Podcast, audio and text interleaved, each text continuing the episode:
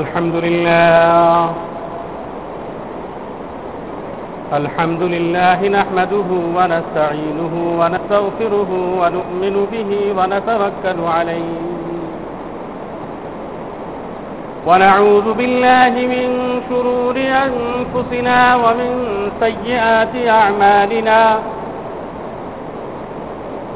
من يهده الله فلا مضل له ومن يضلل فلا هادي له.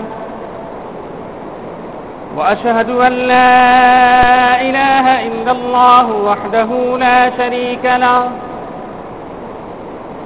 وأشهد أن سيدنا ومولانا محمدا عبده ورسوله. صلى الله تعالى عليه وعلى آله وصحابته الذين هم خلاصة العرب العربا. وخير الخلائق بعد الأنبياء. أما بعد فأعوذ بالله من الشيطان الرجيم. بسم الله الرحمن الرحيم. نبئ عبادي أني أنا الغفور الرحيم. وأن عذابي هو العذاب الأليم. وقال تعالى ومن يعمل سوءا أو يظلم نفسه ثم يستغفر الله يجد الله غفورا رحيما. وقال تعالى والذين إذا فعلوا فاحشة أو ظلموا أنفسهم ذكروا الله فاستغفروا لذنوبهم ومن يغفر الذنوب إلا الله ولم يصروا على ما فعلوا وهم يعلمون. وقال تعالى فقلت استغفروا ربكم إنه كان غفارا. يرسل السماء عليكم مدرارا ويمددكم بأموال وبنين ويجعل لكم جنات ويجعل لكم أنهارا সম্মানিত মুসল্লিয়ানে কেরাম আজ আমাদের ভিতরে সবচেয়ে যে জিনিসের কম কমই দেখা যায় সেটি হল আল্লাহ তাআলার দরবারে ইস্তেগফার করা ইস্তেগফার শব্দের অর্থ কি?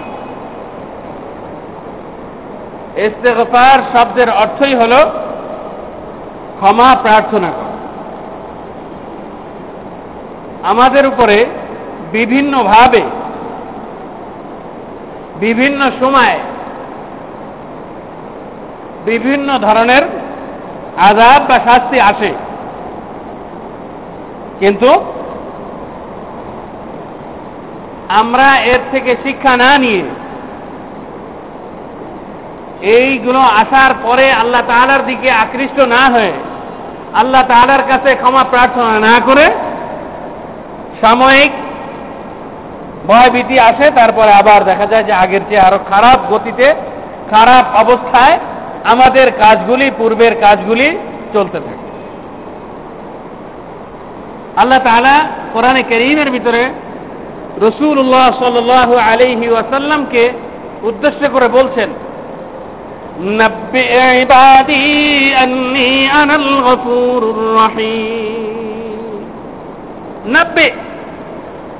সংবাদ দিয়ে দাও আমার বান্দাদেরকে।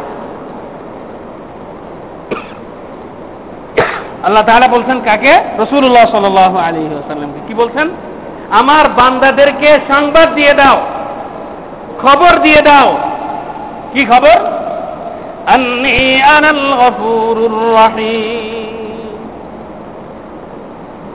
আমি তো তিনি। যে হল ক্ষমাশীল, দয়ালু। সেইটি আল্লাহ তাআলা এই সংবাদ দিতে বলার অর্থ কি? যে আমাদের থেকে গুণা হতে পারে, আমাদের থেকে অন্যায় হতে পারে, আমাদের থেকে অপরাধ হতে পারে মানুষ হিসেবে আমরা ভুল করে বসতে পারি, কিন্তু তার অর্থ এই নয় যে সেই ভুলের উপরে, সেই অন্যায়ের উপরে দৃঢ়পদে থাকলাম এবং এই কাজ নির্বিঘ্নে চালিয়ে যেতে থাকলাম। হজরত আনাস রাদিয়াল্লাহু তাআলা আনহু সাল্লাল্লাহু আলাইহি ওয়াসাল্লাম থেকে বর্ণনা করছেন। রাসূলুল্লাহ সাল্লাল্লাহু আলাইহি ওয়াসাল্লাম বলেন, কোন ব্যক্তি যদি গুনাহের কাজ করে ফেলে, অন্যায় কাজ করে ফেলে, অপরাধমূলক কাজ করে ফেলে। এরপরে সে আল্লাহ তালার দরবারে নমনীয় হয় কায়মন বাক্যে সে যদি আল্লাহ তালার কাছে ক্ষমা চায়, তাহলে আল্লাহ তালা তাকে মাফ করে দিবে এবং এইভাবে চলতেছে চলতেছে, আবার তার থেকে গুণে হলো। আবার আল্লাহ তালার দরবারে ক্ষমা চাইলেন। আবার আল্লাহ তালার দরবারে মাফ চাইলেন। আবার কায়মন বাক্যে প্রার্থনা করলেন, ইস্তেগফার করলেন। তাহলে আল্লাহ তাআলা আবার মাফ করে দিবেন। এইভাবে একবার নয়, দুইবার নয়, তিনবার রসুল্লাহ সাল আলী ওয়াসাল্লাম বললেন, যে বান্দা গুনাহ করার পরে যদি মাপ চায়, তাহলে মাপ চাইলে আল্লাহ তাআলা তাকে কি করে দিবেন? মাফ করে দিবেন। শুধু তাই না, এই একই হাদিসের ভিতরে রসুল্লাহ সাল্লাহ সাল্লাম এরশাদ করছেন যে কারোর গুনাহের পরিমাণ যদি উচ্চতায় মাপা হয়, এই পৃথিবীর মাটি থেকে আসমান পর্যন্ত পৌঁছে যায়। আইনান সামা হাদিসের ভিতরে শব্দ এসেছে আইনান সামা আসমান পর্যন্ত, আকাশ পর্যন্ত যদি তার গুনার স্তূপ হয়ে যায়, তারপরেও যদি এসে আল্লাহ তাআলার কাছে মাপ চায়, তাহলে আল্লাহ তাআলা তাকে কি করে দিবেন? মাফ করে দিবেন। কিন্তু মাফ তো এই হাদিসের শেষ পর্যায়ে রসুল্লাহ সাল আলী সাল্লাম বলেন, কারোর গুণা যদি এই পৃথিবী সম পরিমাণও হয় এই পৃথিবীর সম পরিমাণও যদি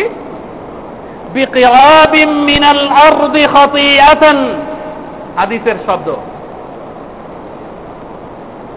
কারোর গুণা যদি এই পৃথিবী সম পরিমাণও যদি হয়, আর সেই ব্যক্তি যদি আল্লাহ তাআলার দরবারে এসে ক্ষমা চায়, তাহলে আল্লাহ তাআলা এই পৃথিবীর সম পরিমাণ ক্ষমা নিয়ে তার কাছে উপস্থিত। কিন্তু সেইভাবে ক্ষমা চাইতে হবে। রসুল্লাহ সাল আলী ওয়াসাল্লামের কোন গুণা ছিল? মাসুম, পবিত্র আল্লাহ তাহলে সমস্ত কিছু থেকে তাকে হেফাজত করেছেন। তার অবস্থা কি ছিল? প্রতিদিন একশো বার ইস্তেগফার করতেন। এমনকি এক সাহাবি রসুল্লাহ সাল্লাহ সাল্লাম থেকে বর্ণনা করেন যে এক মজলিসে বসা সেখানে বসে আমি গুনেছি এবং নিজে আমি গণনা করে দেখেছি যে রসুল্লাহ সাল্লাহ সাল্লাম একশো বার ইস্তেগফার করেছে। রসুল্লাহ সাল আলী আসাল্লামকে প্রশ্ন করা হয়েছিল, ইয়া রসুল আপনার তো কোনো গুনাহ নেই। আপনি কেন আল্লাহ তালার কাছে এইভাবে ইস্তেগফার করেন? এইভাবে আল্লাহ তালার কাছে ক্ষমা চান? এইভাবে আল্লাহ তালার কাছে মাফ চান? তখন রসুল্লাহ সাল আলী ওয়াসাল্লাম প্রতি উত্তরে একটি কথাই বলেছিলেন, আফালা আকুন আবদান শাকুনা? আমি কি আল্লাহ তালার কৃতজ্ঞ বান্দা হব না? আমি কি আল্লাহ তালার শুকুর গুজার বান্দা হব না? অর্থাৎ তার গোনা ছিল না শুক্রিয়া আদায় করার জন্য শতবার প্রতিদিন ক্ষমা চাইতেন। আর আমাদের নিজেরাই যদি হিসাব করি ফেরেস্তাদের হিসাব করার দরকার নেই। কাঁধের ফেরেস্তাদের হিসাব করার দরকার নেই। নিজেই যদি রাত্রে শোয়ার সময় নিজেই যদি একটু হিসাব করে নেই, নিজের হিসাবটা নিজেই যদি লাগাই, তাহলেই দেখতে পাবো যে দিনের ভিতরে পুণ্যের কাজ কতটি করলাম আর গুনাহের কাজ কতটি করলাম এবং গুনাহের কাজ কতগুলি আমার বেশি হলো। আর আমরা আল্লাহ তাআলার দরবারে কয়বার ক্ষমা চাই? কয়বার ইস্তেগফার করি ومن يعمل سوءا أو يظلم نفسه ثم يستغفر الله يجد الله غفورا رحيما ومن يعمل سوءا যে ব্যক্তি গুনাহের কাজ করলো অপরাধমূলক কাজ করলো অন্যায় কাজ করলো আউ ইয়াজলিম নাফসাহু অথবা নিজের সত্তার উপরে, নিজের জাতের উপরে, নিজের অস্তিত্বের উপরে যে জুলুম করল, অত্যাচার করল। নিজের উপর অত্যাচার করা কি? যে কাজ আমার করা দরকার ছিল না, যে কাজ থেকে আমার বিরত থাকা দরকার ছিল, সেই কাজ করা মানেই নিজের উপরে কি করা? জুলুম করা, অত্যাচার করা। অর্থাৎ গুনাহের কাজ করা মানেই কি? মানে কি? নিজের উপরে জুলুম করা, অন্যায় করা, অত্যাচার করা। ومن يعمل سوءا أو يظلم نفسه ثم يستغفر الله যে অন্যায় কাজ করলো গুনাহের কাজ করলো নিজের উপরে জুলুম করলো অত্যাচার করলো তারপরে ثم يستغفر الله অতঃপর আল্লাহ তাআলার কাছে সে মাফ চাইলো ক্ষমা চাইলো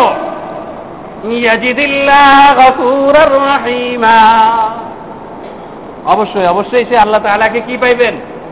ক্ষমাশীল দয়ালু হিসেবে পাবেন। ইয়াজিদিল্লাহ আল্লাহ তালাকে সে পাবে গফুরন, ক্ষমাশীল, রহিমা, দয়ালু। কিন্তু আমাদের অন্তরের অবস্থা এমন হয়েছে, এত কঠিন হয়েছে যে আমরা আল্লাহ তালার দরবারে ক্ষমা চাই না। আল্লাহ তালার দরবারে মাপ চাই না। একদিন মাপ চাইলে মনে করি যে বছরের জন্য পার। অর্থাৎ রোজার বাসে মাপ চাইলে, সবে কদরে মাপ চাইলে, ঈদের দিনে মাপ চাইলে, মনে করে যে এই বছর আমার জন্য পার। তাহলে রসুল্লাহ সাল্লামের এই আদর্শ আমাদের সম্মুখে কেন? যে প্রতিদিন শত শতবার যিনি তবা করেছেন, ইস্তেগফার করেছেন, ক্ষমা চেয়েছেন, আর আমরা রসুলের উন্নতি হয়ে বছরে একবার মাপ চেয়ে মনে করি যে আমাদের দায়িত্ব শেষ হয়ে গিয়েছে, আমাদের কর্তব্য পরিপূর্ণ হয়ে গিয়েছে। হজরত হাসান বসরি রহমাতুল্লাহ আলী নাম শুনেছেন না আপনারা? বড় বুজুর্গ ছিলেন না? আল্লাহর নিকটতম বান্দা ছিলেন। আল্লাহর প্রিয় বান্দা ছিলেন। তেনার কাছে এসে এক ব্যক্তি বলছেন, হজুর, আমাকে কোনো দোয়া দিয়ে দিন। আমার জন্য কোনো দোয়া করুন। আমার ছেলে বা সন্তান হয় না। আল্লাহ তাআলা যেন আমাকে সন্তান দান করেন। তিনি তাকে বললেন ইস্তাক ফিরু ইস্তাক ফিরু যাও, আল্লাহ তালার কাছে ক্ষমা চাও। যাও, আল্লাহ তালার কাছে ক্ষমা চাও। পরবর্তীতে আরেক ব্যক্তি এসে অভিযোগ করলেন যে, আমার জন্য কোন দোয়া দিয়ে দিন, আমার জন্য কোনো ব্যবস্থা দিয়ে দিন, আমার অভাব, অভিযোগ দূর হচ্ছে না। আমি অত্যন্ত কষ্টে আছি। মারাত্মক দুর্ভিক্ষ অবস্থায় আমার কাটছে আমার জন্য কোনো ব্যবস্থাপত্র দিন, আমার জন্য দোয়ার ব্যবস্থা করুন। তাকেও একই কথা বললেন ইস্তাও ফিরু ইস্তাও ফিরু ইস্তাও ফিরু যাও, আল্লাহ তাআলার কাছে ক্ষমা চাও। যাও, আল্লাহ তাআলার কাছে মাফ চাও। যাও, আল্লাহ তাআলার কাছে মাফ চাও। আরেকজন এসে কোন অভিযোগ নিয়ে ওনার কাছে সমাধান চাইলেন, তাকেও তিনি একই কথাই বললেন, যাও, ক্ষমা চাও, যাও, আল্লাহ তাআলার কাছে মাফ চাও, যাও, ইস্তেগফার করো। একজন শেষমেশ বলেই ফেললেন, যে যত সমস্যাই নিয়ে আসুক, যে যত অসুবিধাই আপনার কাছে পেশ করছে প্রত্যেককে আপনি একই তদবির বলে দিচ্ছেন। একই পদ্ধতি বলে দিচ্ছেন একই নুস্খায় বলে দিচ্ছেন আপনার কাছে কি আর কোন নুস্খা নেই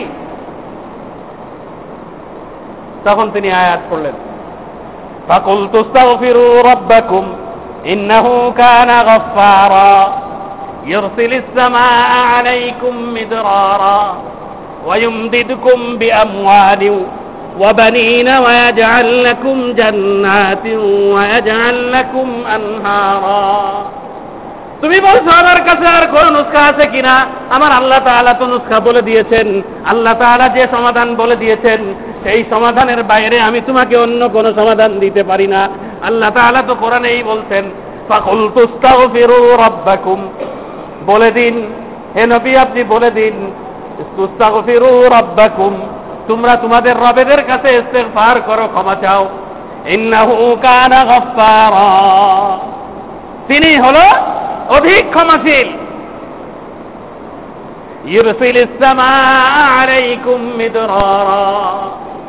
আজ তোমরা বৃষ্টি পাচ্ছ না, আজ তোমরা কারেন্ট পাচ্ছ না, আজ তোমরা বিদ্যুৎ পাচ্ছ না, আজ তোমরা খাবার পানি পান করতে পাচ্ছ না। এই যে সমস্যা, এই সমস্ত সমস্যা, এগুলো আমাদের আমলের কারণে। আল্লাহ তালাই তো বলছেন, তার কাছে মাপ চাও ইউরসিলিস সামাআ আলাইকুম মিদরারা আসমান তোমাদের উপরে ভারী বর্ষণ করবে, আসমান তোমাদের উপরে বৃষ্টি পাঠিয়ে দিবে। যখন বৃষ্টির প্রয়োজন হয় তখন আমরা বৃষ্টি পাই না, যখন প্রয়োজন হয় না এমন ভাবে আসে অথবা সমুদ্র থেকে এমন ভাবে উঠে আসে যে সেটা আমাদের জন্য বিপদের কারণ হয়ে দাঁড়ায়। কিন্তু আমরা তো আল্লাহ তাআলার কাছে ক্ষমা চাই না আল্লাহ তাআলার কাছে মাফ চাই না। আল্লাহ তাআলার দরবারে কায়মন বাক্যে ফরিয়াদ করি না। নিজেদেরকে ছোট করে আল্লাহর দরবারে চোখের পানি ছেড়ে দেয় ওই চোখ কখনো জাহান নামের আগুনে জ্বলবে না, যে চোখ দিয়ে আল্লাহর ভয়ে পানি বের হয়। তো চোখ জাহান নামে যাবে না, তো বডি জাহান নামে চলে যাবে। চোখ জাহান নামে যাবে না, তার মানে কি বাকি অন্য বডি জাহান নামে চলে যাবে? না।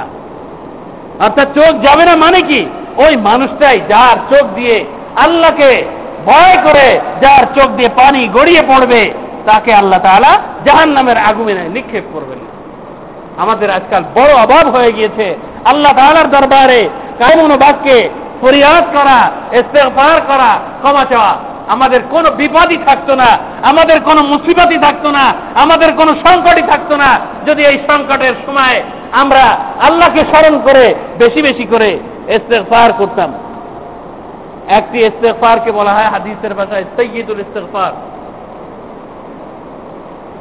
যত আস্তাগফিরুল্লাহ বলি যাই বলি না কেন তার ভিতরে সর্বোত্তম সর্দার নেতা اللهم أنت ربي لا إله إلا أنت خلقتني وأنا عبدك وأنا على عهدك ووعدك ما استطعت أعوذ بك من شر ما صنعت أبوء لك بنعمتك علي وأبوء بذنبي فاغفر لي فإنه لا يغفر الذنوب إلا أنت এই ইস্তেগফার সম্পর্কে রসুল্লাহ সাল আলী ওসাল্লাম বলেন কোন ব্যক্তি যদি সকাল বেলায় এই ইস্তেগফার পাঠ করে এই ইস্তেগফার পড়ে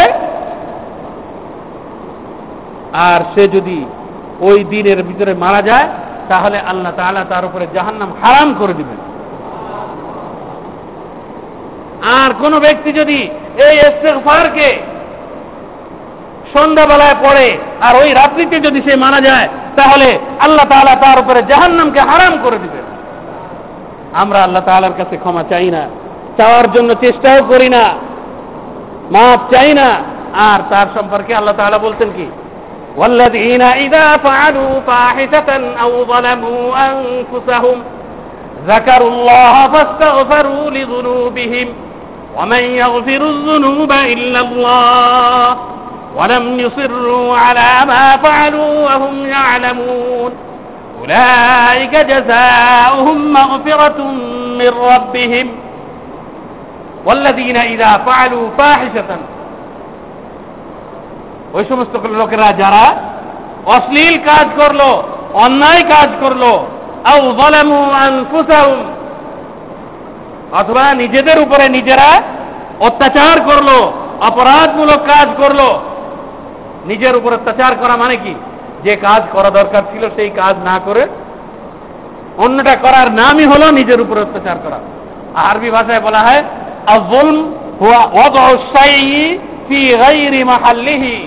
জুলুম, অত্যাচার বলা হয়, কোন জিনিসকে তার স্থান ব্যতীত অন্য স্থানে রাখার নামই হলো, যেখানে তার স্থান ছিল সেইখানে না রেখে অন্যত্র রাখার নামই হলো অর্থাৎ যে কাজ যার করা দরকার ছিল সেইটা না করে অন্যটা করার নামই হলো জুলুম এই জন্য যেখানে আল্লাহ তাআলা অন্যায়ের কথা বলছেন সেখানে জুলুমের কথাও বলছেন والذين إذا فعلوا فاحشة أو ظلموا أنفسهم যারা অশ্লীল কাজ করলো অথবা নিজেদের উপরে নিজের সত্তার উপরে নিজের নফসের উপরে যারা জুলুম করলো অত্যাচার করলো ফাস্তাগফারু লিযুনুবিহিম অতঃপর তাদের গুনাহকে সামনে নিয়ে তাদের গুনাহের কারণে অপরাধের কারণে অন্যায়ের কারণে আল্লাহ তাআলার কাছে ইস্তেগফার করলো ক্ষমা চাইল ومن يغفر الذنوب إلا الله আর এই গোনা মাফ করেন কে? গোনা মাফ করার মালিক কে? আল্লাহ। একমাত্র মাফ করার মালিক কে?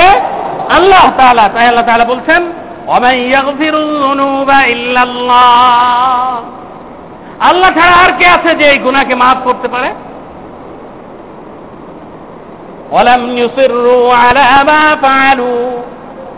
আমি আগেই বলেছি। রসুল্লাহ সাল্লাহ সাল্লাম বলেন একবার নয়, দুইবার নয়, তিনবার পর্যন্ত বলেছেন, অর্থাৎ কেউ যদি সতর্ক অবস্থায় চলে আর গুণা আবার হয়ে যায়, আবার মাপ চায়, তাহলেও আল্লাহ তাআলা কি করে দিবেন? মাফ করে দিবেন। এই জন্য আল্লাহ এই আয়াতের ভিতরে বলছেন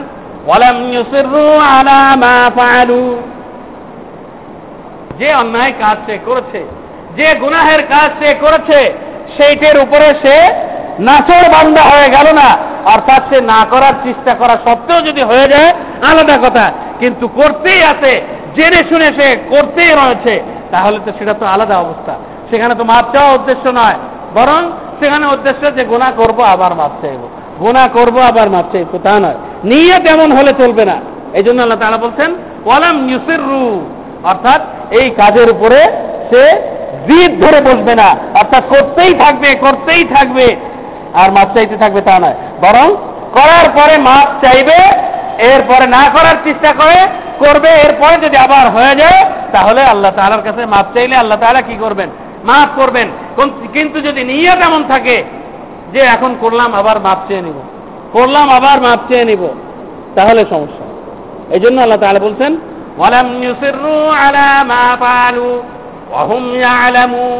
অর্থাৎ সেইটার উপরে তারা একেবারে অটল থাকবে না, তাদের জানা সত্ত্বেও, অজানা অবস্থায় যদি তাদের হয়ে যায়, আর তারপরে যদি মাপ চায়, তাহলে আল্লাহ তাআলা অবশ্যই ক্ষমাশীল, তিনি মাফ করবেন। তাই আল্লাহ তাআলা বলেছেন কি?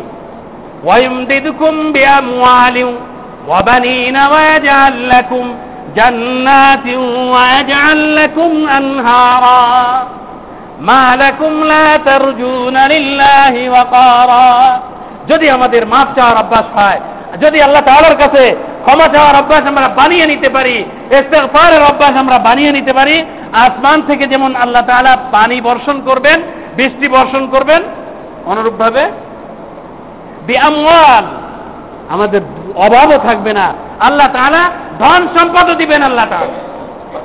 আয়মদিদকুম বিআমওয়ালিন ওয়া বানিন। আল্লাহ তাআলা ওই যে হাসান বসরির কাছে যে বলার পরে বলছেন কি, ইস্তাগফিরু। কেন বলছেন? উনি তার উত্তরে বললেন যে, এই যে, আল্লাহ তাআলা বলছেন কি, তোমরা যদি ক্ষমা চাও, তাহলে তোমাদেরকে আমি ওয়েম আল্লাহ তাআলা তোমাদেরকে মাল সম্পদ দ্বারা, ধন সম্পদ দ্বারা তোমাদেরকে সাহায্য করবেন। হাসান বসরি যে ব্যক্তি অভাবের অভিযোগ করেছে তাকে তিনি বললেন কি, যাও আল্লাহ তাআলার কাছে ক্ষমা চাও। ইস্তেগফার করো। ইস্তেগফার করলে আল্লাহ তাআলা তোমার অভাব দূর করে দেবেন। কারণ আল্লাহ তাআলা কোরআন শরীফে বলছেন আরেকজন বলছে, আমার সন্তান হয় না। আমাকে কোনো তাবিজ দিন। আমাকে কোনো দোয়া দিন। তাকেও তিনি বলছেন কি, যাও। তুমি যে আল্লাহ তাআলার কাছে ক্ষমা চাও, ইস্তেগফার করো। কারণ আল্লাহ তাআলা এই আয়াতে বলছেন কি ওয়ায়ুমদিদকুম বিআমওয়ালিন ওয়া বানিন যদি তোমরা ইস্তেগফারের অভ্যাস করে নাও, যদি তোমরা ক্ষমা চাওয়ার অভ্যাস করে নাও, তাহলে আল্লাহ তাআলা তোমাদেরকে সাহায্য করবেন ধন সম্পদ দ্বারা এবং সন্তান সন্ততি দ্বারা।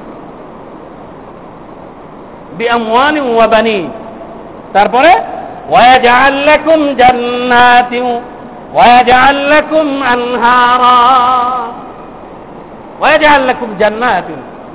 এবং আল্লাহ তাআলা তোমাদের জন্য এই পৃথিবীতে এবং পরকালে তোমাদের জন্য কি বানিয়ে দিবেন?